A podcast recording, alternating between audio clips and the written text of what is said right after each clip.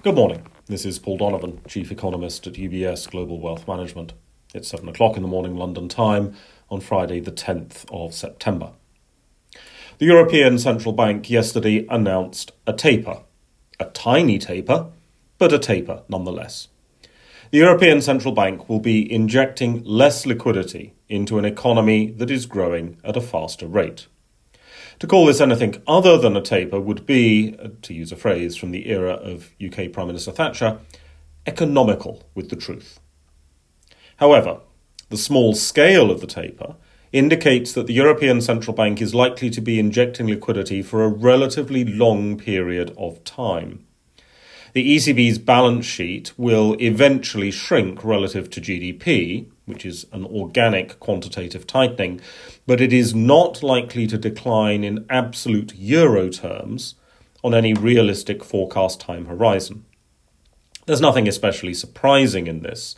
The euro area economy does not demand the same increases of liquidity today that it demanded 12 months ago, so a taper is necessary.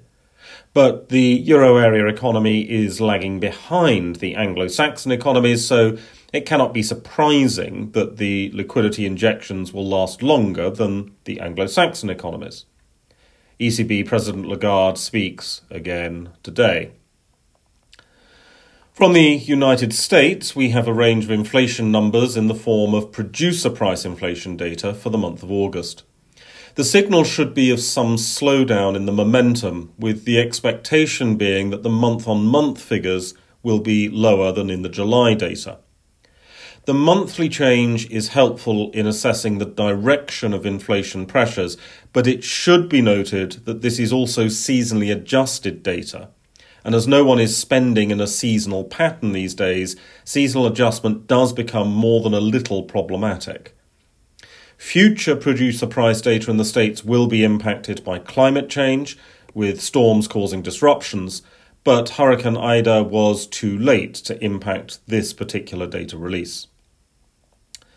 In the United Kingdom and Europe, we've had a quick barrage of production data. UK industrial production continues to be strong, and in the Netherlands, the June data was revised higher, as is so often the case with economic activity data these days. We're still waiting for the French and Spanish production numbers. None of these economies are exactly manufacturing powerhouses anymore, but collectively the stronger production numbers remind us that global manufacturing output is very close to record highs. The issue, of course, is the abnormally high demand for goods, which has been temporarily boosting savings and switching consumption patterns and it is unreasonable to suppose that production can keep up with uh, sudden demand surges like that. The UK's monthly GDP report also had some interesting comments. The number was somewhat below expectations, but the pattern of switching to spending money on having fun is very clear from the details. The UK's Office of National Statistics also noted that car production, meaning auto production for the benefit of US listeners, was recovering from the component shortages, but that the construction sector was suffering from a lack of materials relative to demand. The UK consumer has, of course, emerged from a pandemic spent watching home makeover programs on Netflix and rushed to redecorate, another example of unusual demand patterns. But as the UK consumer is now rushing to the pub instead, the demand should rebalance over time. That's all for today. Have a good day.